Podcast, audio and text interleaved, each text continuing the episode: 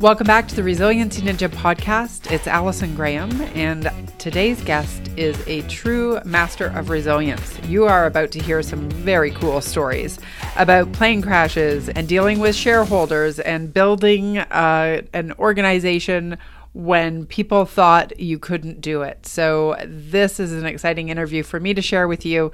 I've been holding it for a little while to end out the season two of the Resiliency Ninja podcast as we celebrate our one year anniversary. Thank you to everyone who has been a part of the Resiliency Ninja community, who is faithfully listening, or if this is your very first podcast, welcome. So happy to have you here, where we talk about everything that uh, helps us do better in our lives, reducing our stress, mastering everyday resilience, and not letting obstacles stall progress or hurt our profits because we're going to face obstacles. That's what happens. But we don't need to let them define us. Before I formally introduce David, I want to share with you a little bit about what's happening with the Resiliency Ninja podcast moving forward. Now, this summer what we're going to do is just have more of a q&a i'm going to hold off on doing any more guest interviews until the fall uh, which is you know, going to be great. You'll be able to catch up on ones that you've missed. I love interviewing people and getting some of these great stories out there. So that will return. In the meantime, we are launching, and when I say we, I've got Michaela on the team here at Resiliency Ninja, and uh, you know, we thought, you know, so many people ask me questions whether it's after a keynote when i'm done speaking i get uh, you know people line up to talk to you and they have different questions or if it's at a party you know i was at a barbecue this weekend and having a conversation about stress for a business owner and how how difficult things can really get when they're under pressure as a team uh, you know, people are still asking me about business development because, of course, when I started my business in 2006, that's what I taught was business development and networking for profitability. And so I can still draw on that information. But we thought, why not just do a weekly segment where I answer a, a listener's question and, uh, you know, just get some variety into the programming. So please uh, if you have anything you want to want me to chat about on the show, just send me a, an email at, at allison at r-ninja.com. So resiliencyninja.com or r-ninja.com. And of course, we'll be sure that's available in the show notes. So now on to the interview. I actually caught up with David Taylor in his London, Ontario head office for VersaBank. Now, VersaBank, you may or may not know, uh, be familiar with it. It is actually Canada's ninth chartered bank. And I remember when that happened in the early 2000s. It was the first time that a bank in Canada had got that status in 18 years. It was 1993 when David came up with the idea of having a branchless digital bank. And in 2019, that doesn't seem that revolutionary. Well, of course you would. We have lots of things that are branchless. In 1993, that was shocking and groundbreaking and uh, was the beginning of something really quite significant in the uh, the banking market.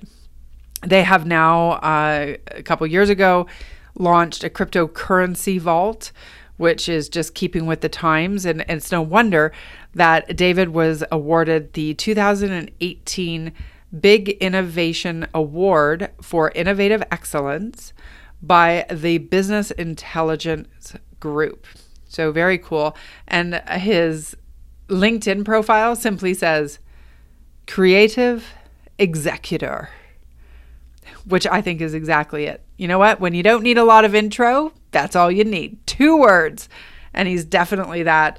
So I'm going to uh, just let you enjoy the interview. You can tell that I had a ton of fun hearing these stories of plane crashes and uh, you know answering to shareholders and all of those great things that uh, not just the stories but the the nuggets of wisdom that you're about to hear in this interview. So I hope you love it as much as I did. Don't forget to send me a question for the Ask Allison series that will begin next week. Welcome, David. Well, I'm very pleased to be here, Allison, and uh, yes, I can share a few stories of uh, resiliency, I suppose, uh, or cheating the fates from uh, from maybe what they had in mind. Uh, uh, if you'd, you'd, like me to start with my sort of personal philosophy of, of I love that. Like yes, that, please. it probably frame the discussion. I see I see life as a kind of a big game, and I, I, enjoy every moment of it, uh, whether you know characterized as a, as a, tough time or a good time. To me, it's all exciting and fun, and uh, I love dealing with people and understanding what they're all about. And uh, I, have always believed uh, that I wouldn't get anywhere anywhere unless I, I pushed myself to a limit. And sometimes uh, maybe I went over the limits a little and uh, and had to be lucky to survive. But um, that's the way I played my life, uh, and uh, uh, luckily I, I, managed to stay alive. And as they say in the uh, the aircraft world, uh, you'll have a lot of uh, st- good stories in the hangar as long as you live long enough to to able to, re- to recall them. so I know uh, people want to hear about building a bank and creating all that, but let's yes. talk about this because I've alluded to it. You've mentioned yes. it. You are a pilot. Yes. And I remember when I first met you, like, this, and I, you and I first met. You wouldn't remember, but it would have been 2000 and three, yeah, I'd I say, so, about yeah. that, maybe yeah. 2002. And uh, I'd heard these stories about this guy who I think there was a cornfield and there was a plane and you landed, but you weren't supposed to land there or something, or what well, happened? Well, there was uh, there was a wheat field and a cornfield. Oh, and. Uh, uh, the first one was a wheat field, uh, and that was kind of an interesting uh, sort of metaphor for dealing with challenges in life. I was flying to Saskatoon in a twin engine plane, like I, have done uh, fairly often, and um, I got the character, characteristic uh, signs that uh, one of the engines was starving for fuel. And I thought, whoa, I, am about uh, five minutes into the city of Saskatoon. And uh, if that engine quits and they both burn fuel about the same time, I might lose both engines right in the city and I'll have no place to land. Uh, so um, there are business metaphors in this too. So I thought, hmm, risk management came in. I thought, gee, if I persist for the next five or ten minutes, I very well could be no place to go uh, except for in the buildings and likely wouldn't survive. So I decided to do a U turn and head back to the safety of the prairies, thinking the plane can land anywhere in the flat Saskatchewan on the prairies. So I hit my, uh, my uh, little uh, GPS to find the closest airport, and it was Watrous, Saskatchewan. It was only about 10 minutes from the plane behind me, so I thought, well, I head to Watrous. And uh, as it turned around, the, uh, the engine did quit. And I thought, whoa, there we go. But now, now I'm looking at the prairies, and I've got the other engine. So I thought, well, I'll just motor off to Watrous, Saskatchewan, and land. So just before I got like a mile or two from Watrous, I knew why they called it Waterus. It was a great big lake between oh!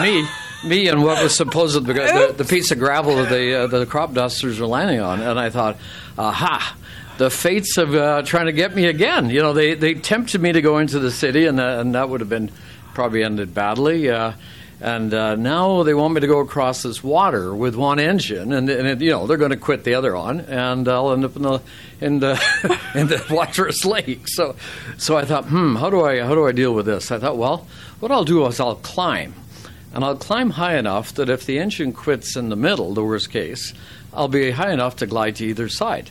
So if, uh, if it quits on the way up, I can glide, glide to the shore I'm leaving from. If it quits in the middle, I can glide to the other shore. So it quit in the middle. And I thought, perfect. Just what I expected, you buggers. Eh? You try, try to trick me. So um, it was nice and quiet, of course. No sounds, yeah. just uh, just beautiful glider zooming along. And uh, uh, and I spotted the uh, the gravel that the crop dusters were using. I thought, well, I'll just glide right into that. And I um, selected gear down and son of a gun, uh, uh, my hydraulics, of course, weren't working because the, uh, the engines had, uh, were quit. Uh, so I, uh, I, reached for my emergency pump, and unfortunately, the wonderful woman I was with at the time was a little shorter, and she pulled her seat up and jammed a coffee cup holder over top of my emergency pump to pump my gear down. So now, aha, now I've got something to deal with. I can't get my, my wheels down, and I'm gliding in, you know, descending fairly rapidly to keep the airspeed up. Uh, so then I made the decision that all good pilots are supposed to do, and that was um, fly the airplane. Uh, so always keep your airspeed up, so you don't you don't end up dropping into the field. So I gave up on trying to get the gear down, and I just moved over a little bit into a comfy, soft wheat field. And I thought to myself, there we go, a nice cushion to land in. And I, thought, gee whiz, I, I might damage my prop because it might be you know perpendicular to hit the hit the ground. So I, I used my little starter to to straighten it out so it was level and and then cushioned into the, the wheat field. And I I could uh, hear somebody uh, saying, "Oh my goodness, we're all going to die." Uh, You're but, thinking, "I hope not." yeah, my son said, "Don't worry." My dad will do it, and I thought, "What isn't that? That's confidence for that so, is kind." So we just yes. nestled into the wheat field, and uh, no harm done. and um, I used my cell to dial the uh, air traffic controllers and t- told them I decided to stop off for Waterous, and that was all good. Later on, I was greeted by uh, uh, the, the, local police, of course.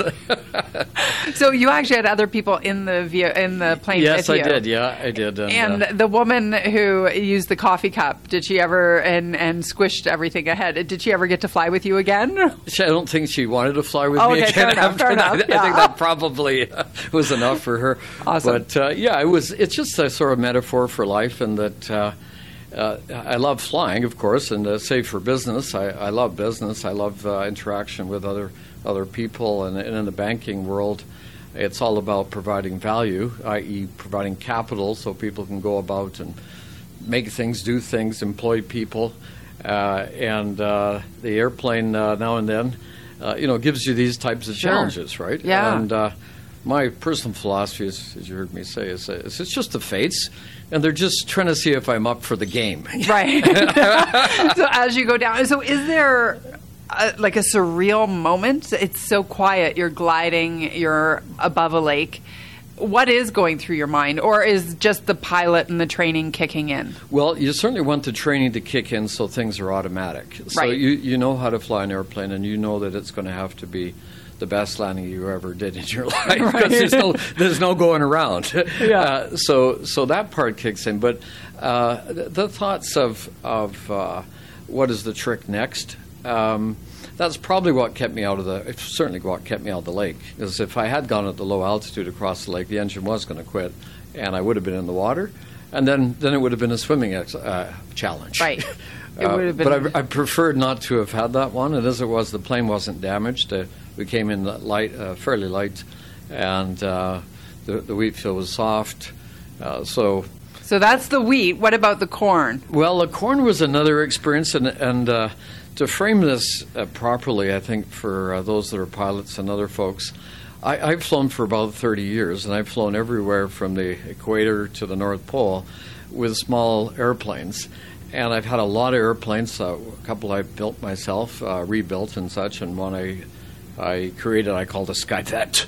Uh, uh, so Did, it didn't take off it, in the marketplace. the Skyvet. Well, it wasn't really uh, uh, really uh, commercial. Okay, uh, that's a great name. You know. Well, it was it was all about tremendous power. Yes. and uh, and climbing to uh, altitudes really rapidly.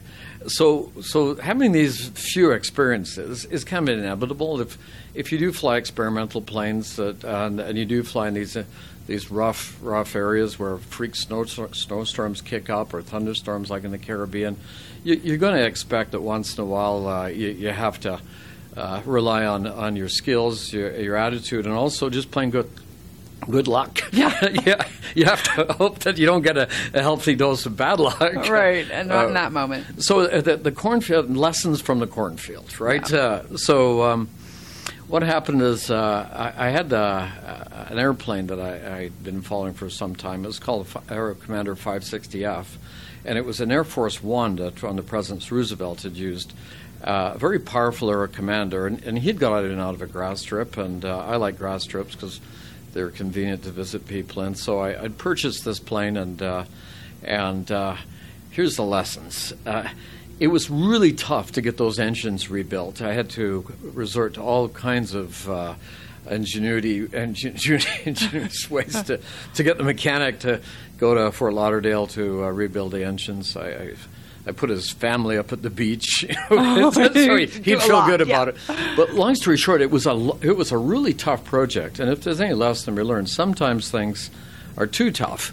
Sometimes a guy, girl, needs to throw in the towel and just say, you know, uh, it was a good try, but uh, I, if I'd known all this was coming, I would have stopped a long time ago. Uh, and uh, and in this particular case, if there is such thing as a jinx, this plane was jinxed. so finally, when I got the uh, the engines rebuilt, um, I got. Uh, a uh, ferry pilot to fly it up to Canada, and I got the ferry permit and all, all that kind of good stuff.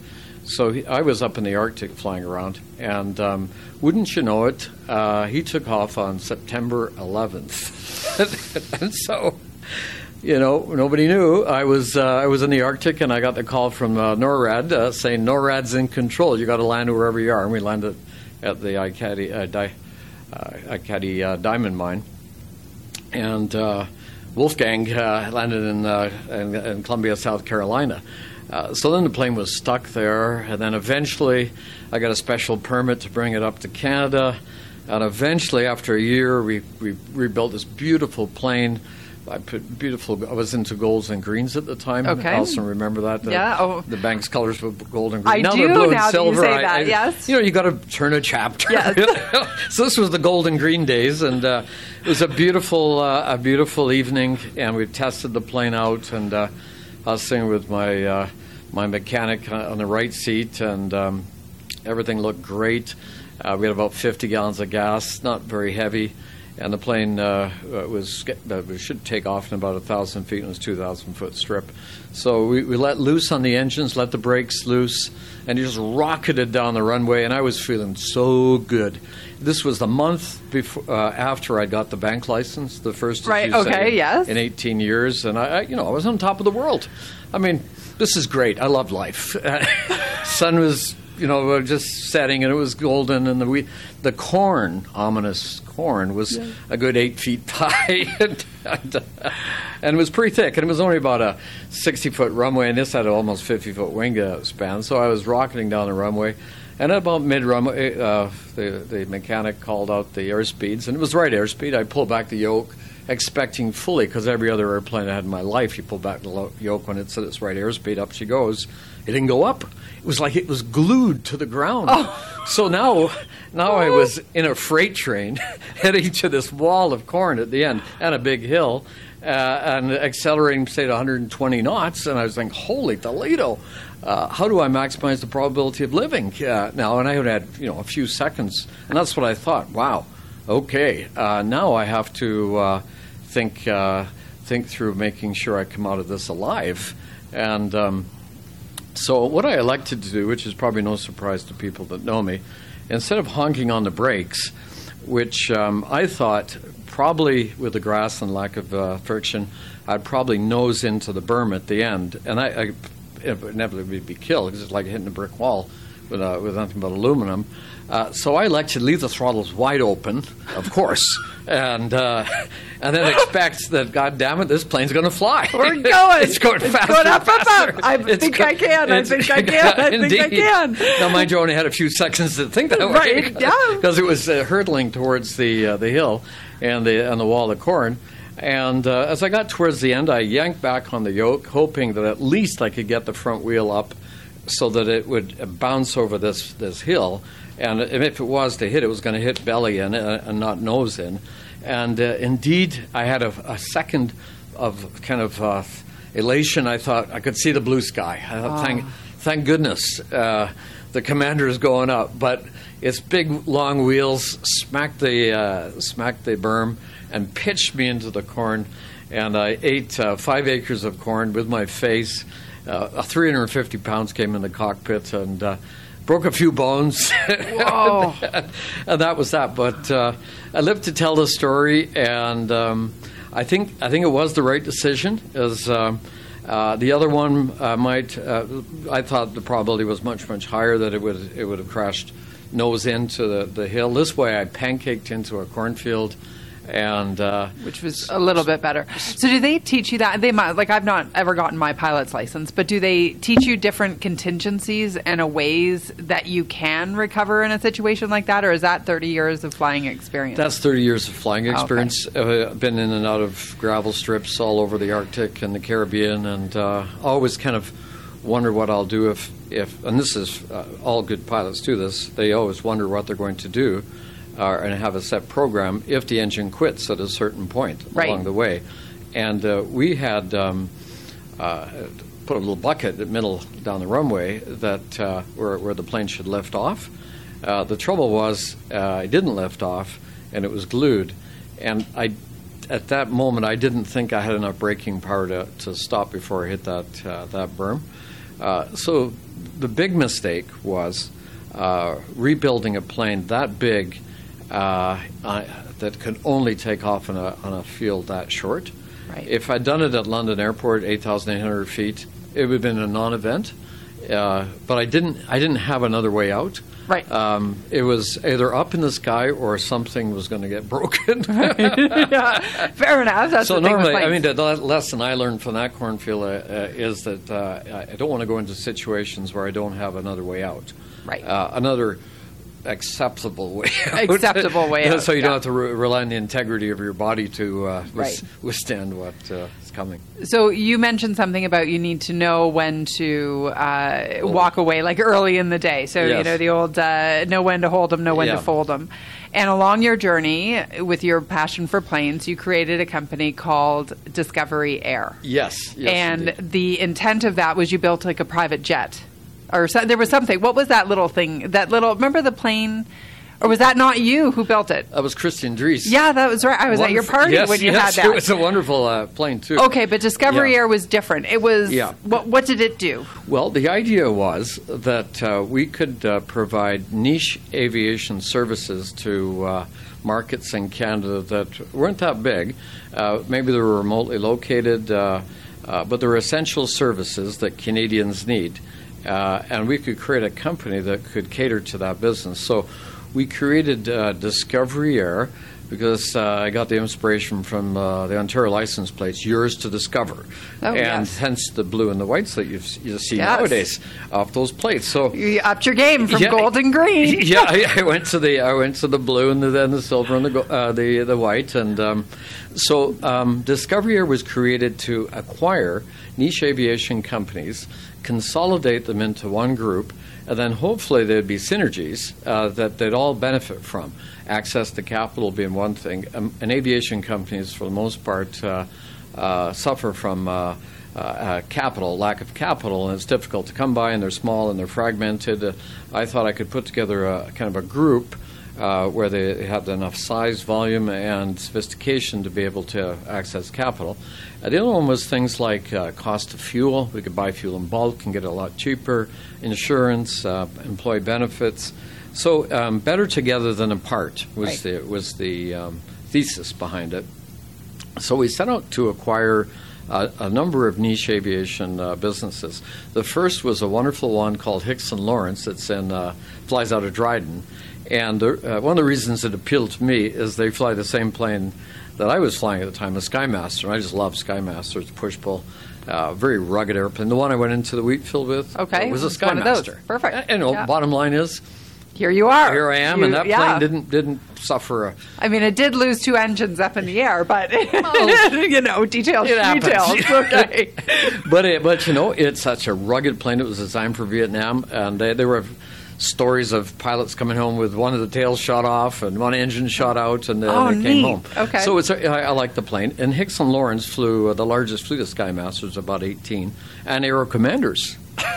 Very my cool. other my other love of my life, Aero Commanders. Yeah, so. right. Um, so we acquired uh, and Lawrence, and they do aerial forest firefighting, serving the government of Ontario and know, all these little villages up north where uh, forest fires could put them in jeopardy. Wonderful business. Uh, the other one we acquired was uh, a really exciting company called Top Aces, and Top Aces uh, provides, still does today, provides uh, military training services to uh, primarily the Canadian military, but now other militaries, with real-time uh, mostly real-time dogfighting uh, uh, experience. So uh, we had at the time, I think, the largest private fleet of um, twin-engine jet fighters, Alpha jets, and wonderful pilots were you know, our Canadian top aces kind of Yeah. guys that uh, would, would teach the, the, the, the young guys coming into the program, young guys and girls coming into the program, uh, of what it'd be like in a real life dogfight against uh, uh, the, an enemy that these that uh, our pilots had experienced uh, in their lives. Uh, so that was another wonderful business. Uh, Air Tindi uh, did a lot of medevac and uh, scheduled flights in the Arctic. Uh, Great Slave helicopters. Uh, so a, really the, the nice principle's business. there. Yes. You've got the right people. It sounds like you Yes. acquired some great companies. Yes. Yes. Niche market. So if you're thinking about starting a business, you've got all these things checked. Yeah, we did it all, and the cash flow poured in the door. Uh, it was wonderful, uh, well, really nice business, and we did realize the synergies.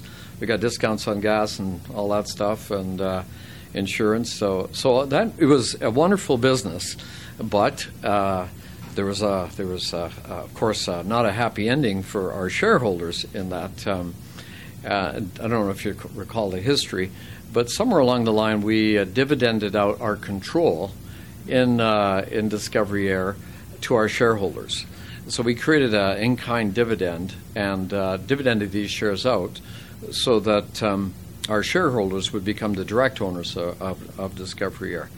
And um, the flaw in that uh, sort of business business move was that uh, as soon as we lost control of Discovery Air, uh, and this was a fairly new company, um, others thought they could run the company better than those bankers.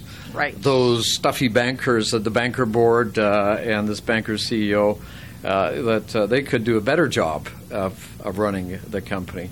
Now, their timing was very, very poor in that uh, Canada had just entered uh, the liquidity crisis. Right. And as I said to these pilots afterwards, I said, well, that's like jettisoning your, your pilot in the middle of a thunderstorm. If you wanted to throw Dave and his team out, you should throw them out after the liquidity crisis. Right. Yeah. You should have waited. You should have waited, yeah. uh, and that's that's what that's what happened. Is so uh, when we were um, asked to leave as board members and CEO, and the new group took over, uh, they promptly found themselves without uh, financing because the banks, of course, abandoned them at, at that time in the liquidity crisis, and uh, and uh, were were, were uh, worried about the new change of control, the new management uh, they hadn't seen before. Uh, so they ended up without uh, without financing, had to pay extremely high rates, and it just got worse and worse. I, I likened it to grabbing a tiger by the tail. It, it sound it looked easy maybe when uh, uh, we bankers were uh, watching the purse strings, but it, it was a lot tougher job, especially in a liquidity crisis. Uh, Right. And so if you were mentoring a young business person who was had an idea, had a viable option, the idea of giving away control is probably not a good idea. Well, in the early stages of a company's development, uh, it's it's better, I think, uh, to stay under the control of the uh, founders, the originators, as long as things are going well. Right.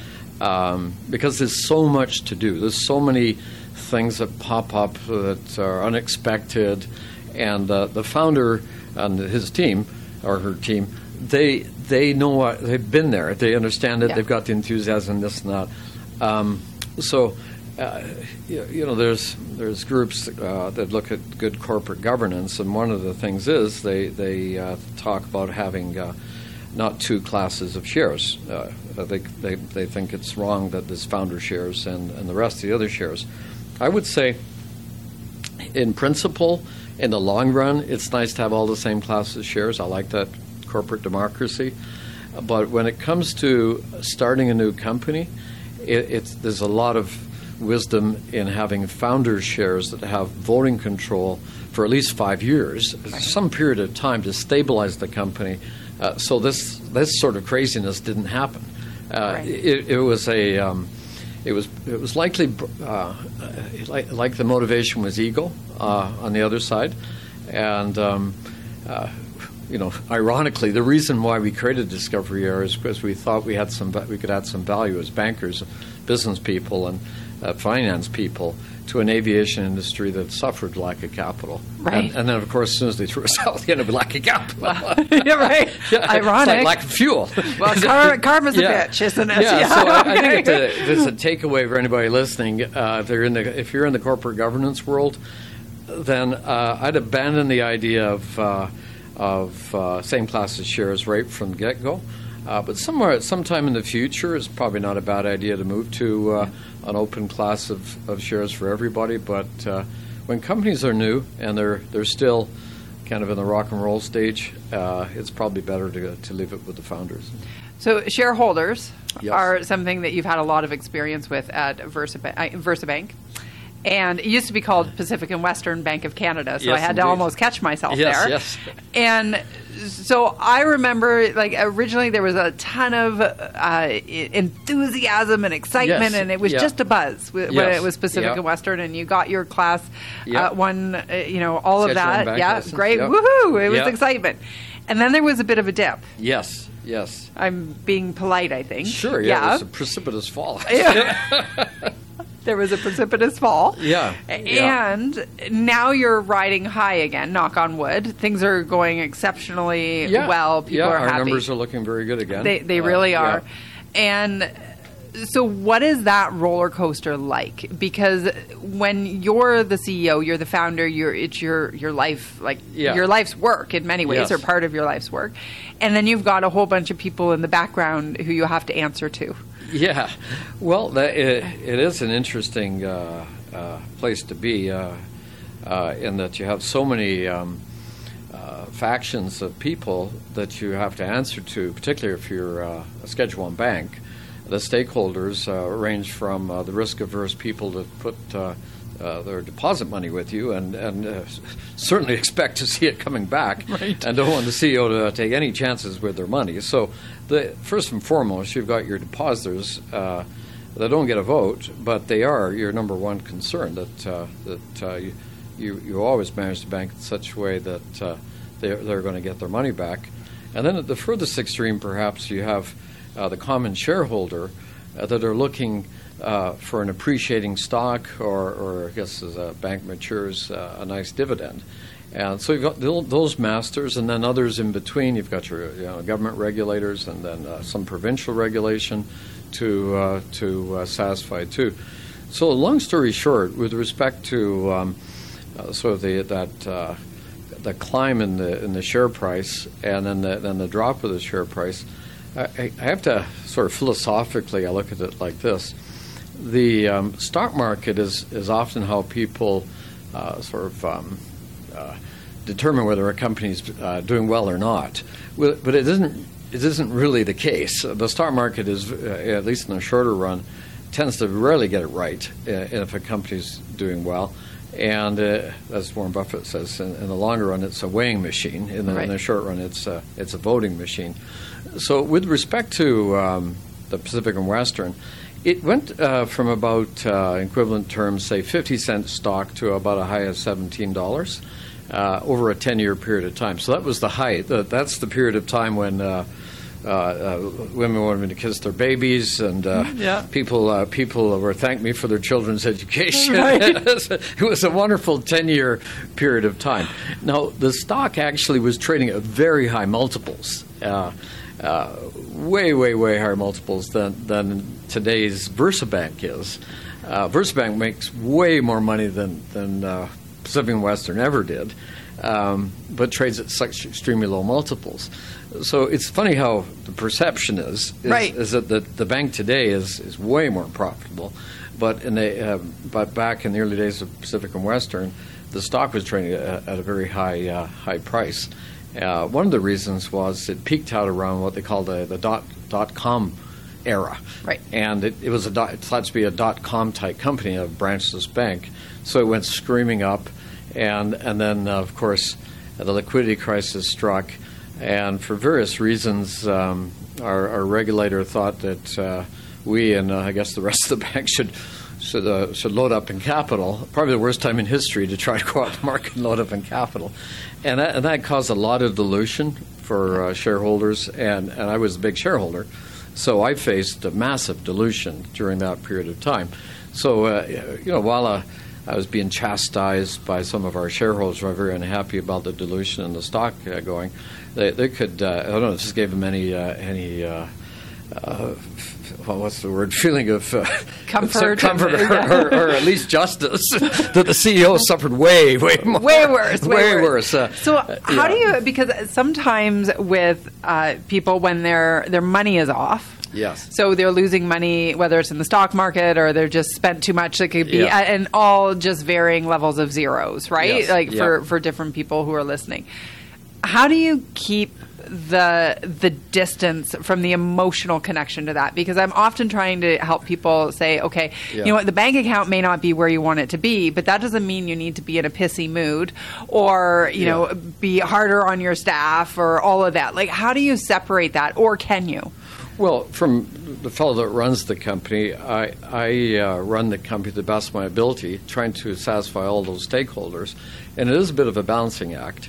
Um, but uh, it, that I never changed my attitude. I, I'm always running the company to the best of my ability, uh, so that uh, the depositors can be assured that their money is safe and sound, and that uh, there is some uh, some appreciation, some gain for for the uh, common shareholders. If, if I'm chastised from time to time about from shareholders, well, I just that's my job. I have to take it. It's like hitting the wheat in the Yeah. the wheat field. Do you sleep at night, or like, are, do you ruminate about it and go and stress? Like, do you ever get stressed? Like, I've never known you to be like, oh, look, David's really stressed out today. I've not seen that. No, I guess I don't. Bottom line is I don't because I always go to bed at night knowing that I'm doing my very best, and uh, if if I do hear something from somebody, I just say, well, you know, uh, I, I did the best I could for you.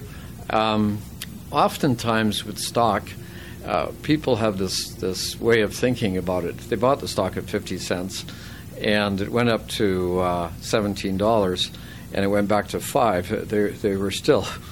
They're still ahead.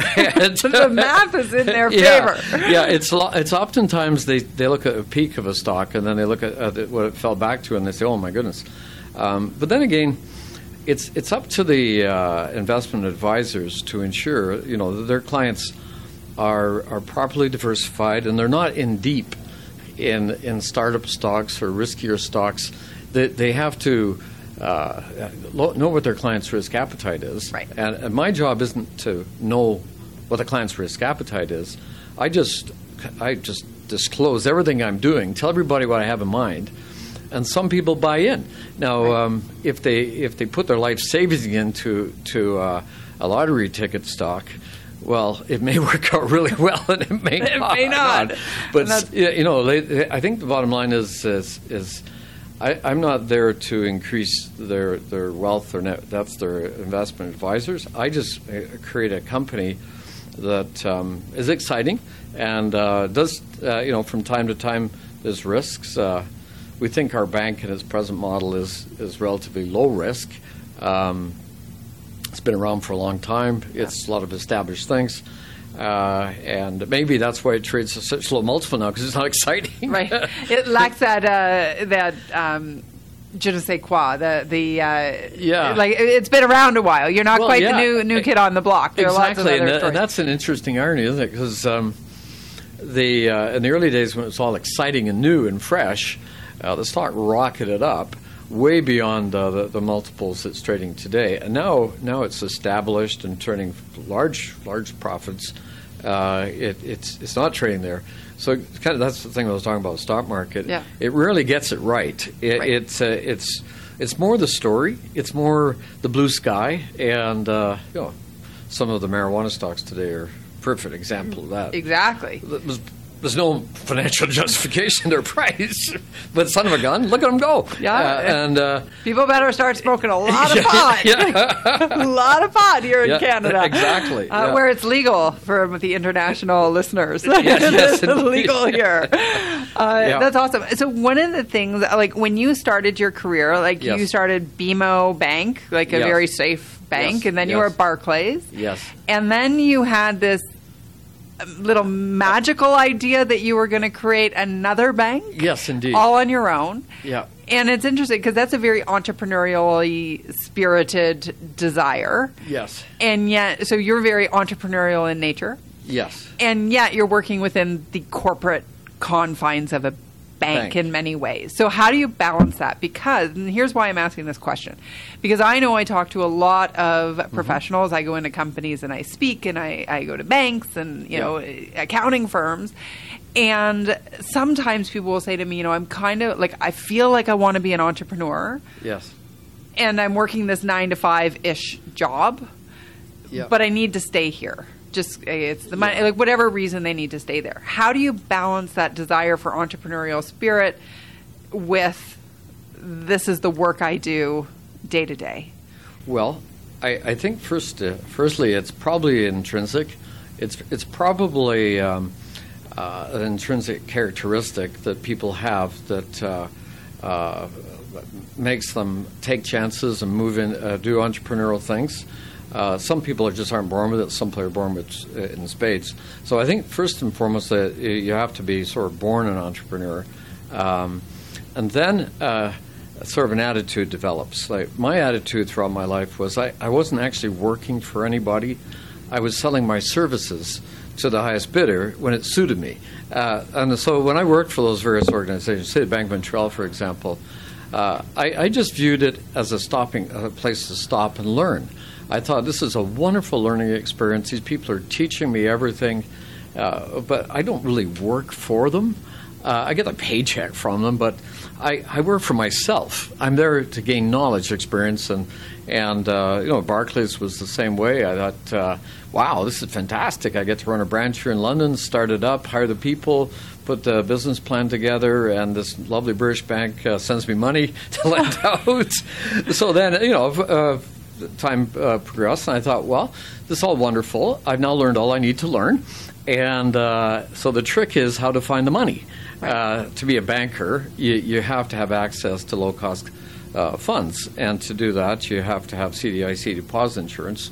Uh, in the states, the Fed insurance. If you don't have in- deposit insurance, you'll be paying too high a rate, and you can't take banker risk. You have to take a lot more. So, the trick was then, okay. Uh, I thought PC technology had co- come to the point where I could write some software on PCs and get, and create bran- a branchless bank with telephone modems and have that access to cheap deposits, CDIC insured, that allowed me to become a, a branchless bank. So it, it wasn't, um, it didn't just happen.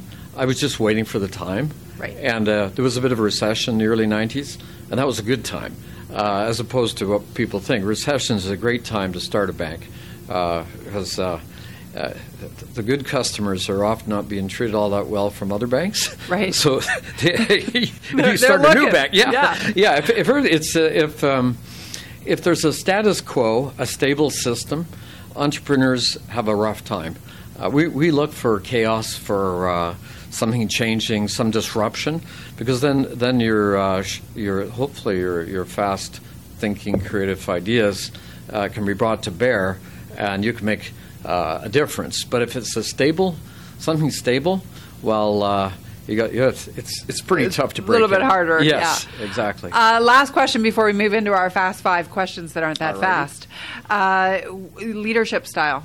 I know you, you look at things uh, very much for yourself as a game and sort of a challenge, and the bad Sure. comes. And we, we talked about that before we started recording. That obstacles are just like yeah, that's just what happens. So you just Yeah. deal with them, and you don't want to get them off your. you know the stick. fates are there. right? You, you know they're going to try and throw at you. for sure, for sure. How do you lead other people to be resilient or to have that same kind of attitude that you have? Well, uh, firstly, uh, try to hire people that uh, have tho- those types of attitudes. So it's uh, the job one is that you have to ensure that the people you bring on board uh, have a little bit of an entrepreneurial bent to them, uh, so that uh, they understand the philosophy of the company. And so then, when you've got those kind of people, luckily, luckily, I, I do, and I've been able to attract them in the aviation industry and the other businesses. Finding those those people. Uh, the next thing is is to is to ensure that they don't become despondent, uh, and um, those things you mentioned, where you're where things are not going well, and people can uh, let that sink in. Uh, and uh, it can ruin their day, ruin their sleep. you know, uh, so I, I, believe in positive reinforcement uh, all the time. Uh, so when I believe in, in, encouraging people to do their very best, I, I you know, I, as I said to somebody, I don't believe in the disposable employee or the scapegoat philosophy that you, you see some some famous uh, CEOs have brought uh, brought in. Uh, I, I, think that you can get the best out of a team or people, and you know, animal trainers will tell you you get the best out of you, uh, train your dog or your horse or whatever. Positive reinforcement uh, works extremely well. Uh, and so that, that when you have the privilege of running a little company like I do, uh, you, you get to call the shots. So you can ensure, ensure the incentive award programs uh, reward positive behavior. Um, and uh, let's say we're in the lending game, for example. If we have a bad loan, we don't say who's to blame for that. Uh, we just say, hey, we're playing a risk game. And uh, we all bought in. We all, this is what we do and now we're going to get that money back. Right. You know, we're going to do something with it. But we don't. we don't uh, uh, look to to uh, create a sort of a negative uh, for somebody because that what that will do immediately is cause them to pull in and be very uh, reluctant to go out and and uh, do more, take more chances to right. Things. You'd so, end up uh, losing the the upside on a, or taking a risk later. Yeah, yeah. these are all truths I think everybody should sure. know. That positive reinforcement works works well. Well, and I think people just should know that, but we know that should is often not an Yeah. adopted philosophy, right? Our so fellow humans sometimes uh, they falter. Yes, well, they've got that yes. human humanity. That's yes, the problem, uh, yes, right? We're all yeah. faulted. Yeah, you see that, but um, Okay, so Yep. uh, I have five sort of fun questions that I ask every guest on the show. And uh, the first one is a book that changed your life.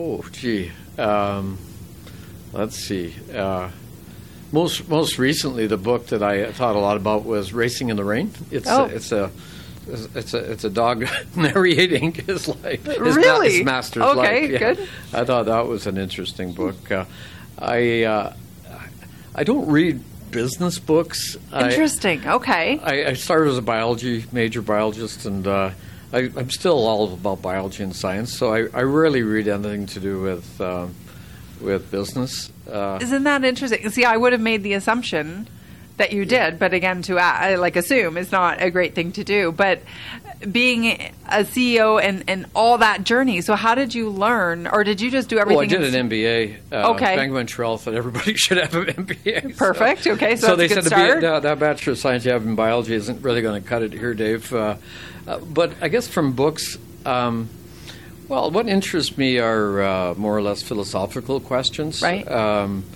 I, I'm pondering presently the uh, uh, where where consciousness uh, resides, where it comes from, how it- how it is uh, how it is. Yeah. Um, those are questions that I, I think uh, are worth thinking about. Um, maybe that's what gives me my more of a game player atmosphere.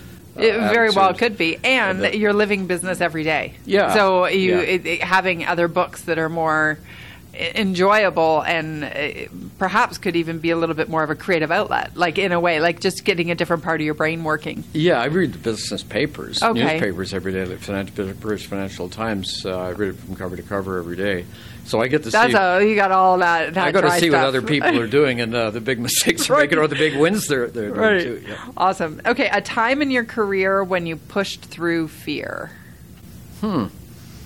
Well, um, the liquidity crisis presented a real challenge for for us. Uh, we, we we had uh, uh, seen it coming to a certain degree, and uh, and t- uh, taking a lot of uh, proactive plans so that our bank would would stand up to it. We we sort of noticed early on, this was in 2007 ish, that the market wasn't paying for risk, and that.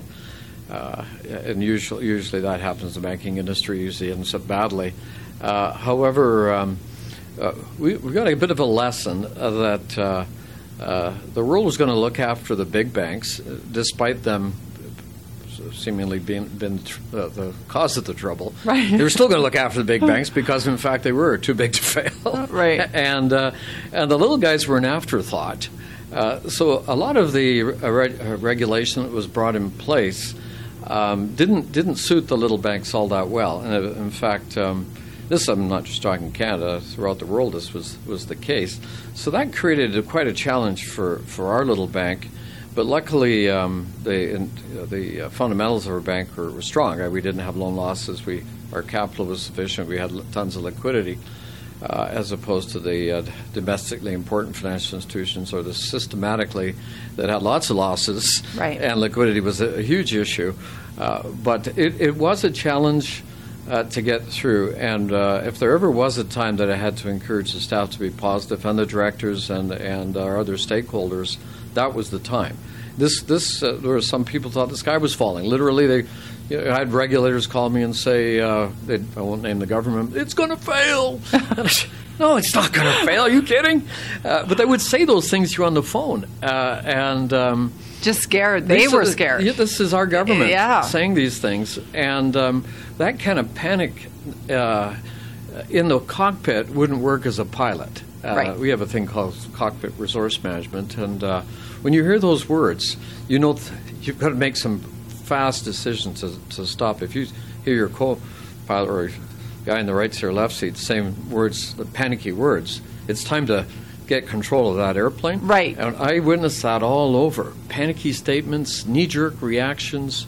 So it, it was a, uh, a time, i- i- you know, this is, if, if you know, if, if the game was easy, uh, now I had an opponent, uh, an opponent that was worth, worth, uh, yeah.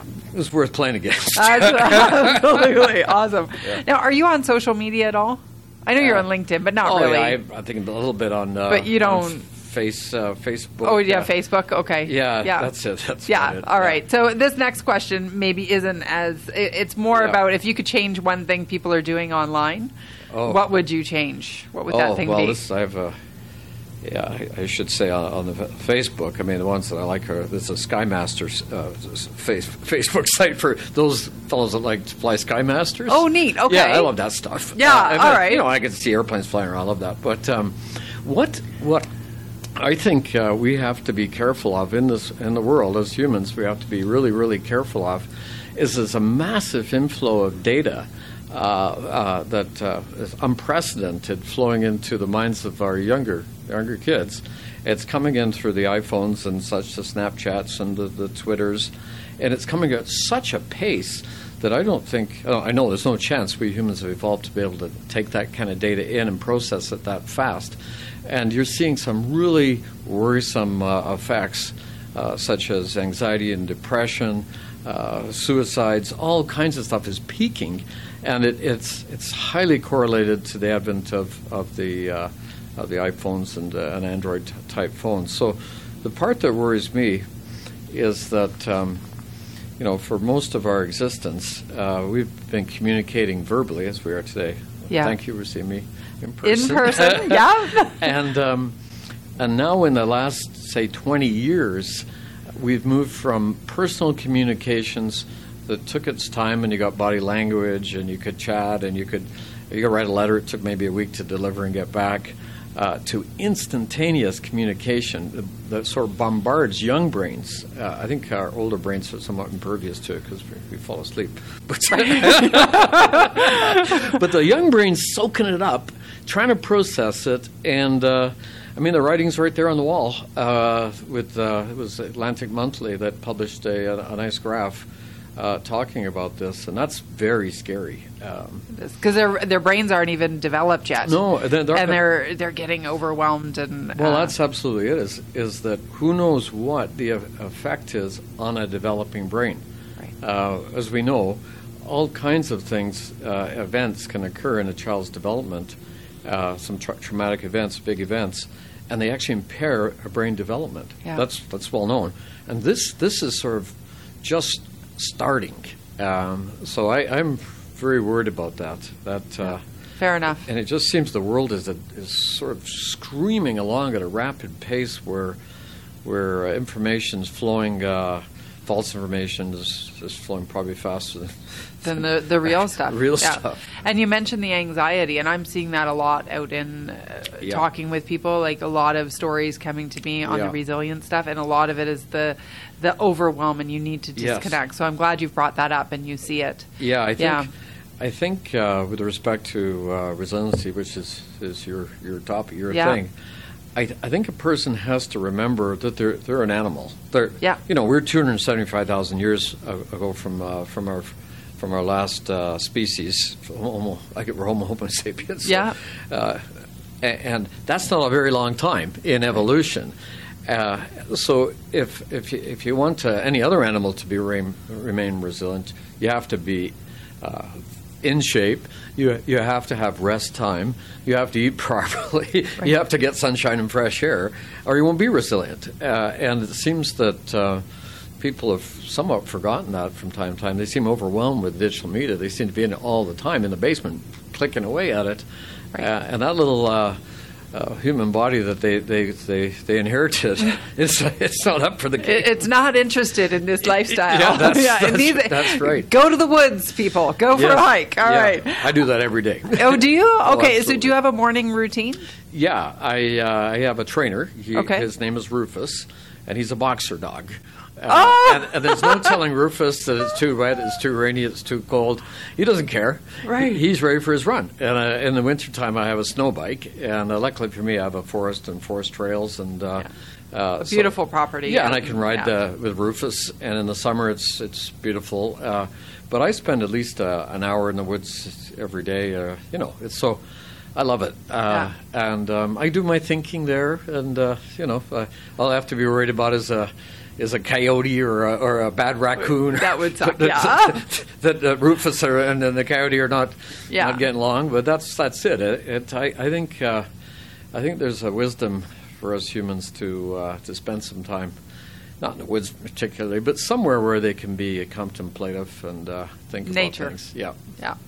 Uh, two more questions, and then we're we're going to wrap this up. I think we could talk for another hour, but uh, networking. You remember I Sure. used to teach Absolute- networking, absolutely, So I always like to, uh, and I say used to because now I do Yeah. focus more mainly on Yeah. the resilience. But I like to ask my guests, what's a, a really great or a really bad, your favorite networking story of yours? Hmm. Geez, I don't know if I have any. Let me see if I can think of any.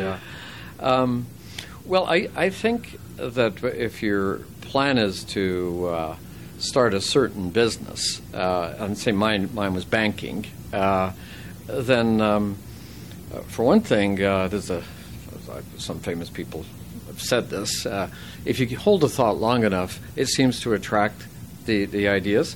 Well, with respect to networking, if you hold a thought long enough that you want to be a banker, you want to create a bank, it's somehow you seem to attract people, networking people Yeah. who come to you, who who are part of that that program, and somehow they seek you out, or you find them just by chance, or you overhear something, uh, and uh, and uh, it, it becomes sort of who you are because you've learned from all these other people that have helped you out, and, and they're there sometimes for a lifetime uh, to to be sounding boards or to be helpful. Uh, I remember Alan Taylor once in a, in a closet. Uh, famous London banker who, uh, you know, all us bankers aspire to be just a- maybe a fraction of something like that. And he said to me once in the in the clo- cloakroom in the, at the hunt, hunt club, he said, "I like what you're doing with that bank." He said, "You're not replacing the." Uh, the human experience with digital uh, thing or this, uh, you're enhancing it. And I thought to myself, wow, that's right. I said, we're, we're not trying to, uh, uh, every, as, as I was just lamenting about the digital media thing, Yeah. uh, we're not trying to replace the human relationship. We're, we're trying to make it better. Uh, so uh, we're trying to get the computers to do the mundane little things that uh, we humans aren't so good at, anyways. But we want to have more time for the human experience. Uh, and uh, I'd say, from a, you know, that that fellow uh, was fantastic. Uh, there was a fellow called Eugene George and his son Pat George who who are just uh, wonderful people you can learn from. Every word you sort of want. Uh, and then, of course, I, I make that uh, that uh, pil- pilgrimage to Mecca to see uh, Warren Buffett. Oh, yeah. and just list everything the guy has to say. Him and Charlie Munger. I, every word that comes out of their mouth. I usually take a, uh, a contingent of, uh, of, of Londoners or others that, that want to go with me and uh, and sit at the foot of the master and just Isn't listen. awesome? Yeah. Wow. Oh my gosh. Okay. Uh, all right. Your la- last one, because I could ask you a lot of questions about that, but I think we have to wrap it up. As disappointing as that is for the listeners, uh, your favorite empowering quote. Oh, uh, if it's to be, it's up to me. All right. There we go. Yeah. awesome. Well, that is a great place to end it. Thank you, everyone, for listening. Thank you, David, for being here. and I will be sure to have uh, your contact details in the short show notes, not your specific ones, but the website for the bank and, Sure. and everything there. Thank you so much for being a part of this and, and sharing your story. And to the Resiliency Ninja listeners out there, please do not forget to uh, subscribe so you never miss an interview or a Facha Where I share some insights on how to become resilient in the workplace. And uh, if you'd like, please leave, uh, not even if you'd like, I'm going to ask you straight out Hey Siri, remind me to leave a review on Allison Graham's podcast for the Resiliency Ninja because that's how everybody knows it's a great place to come and get some great information. And don't forget to share. Thanks for being here. And until next time,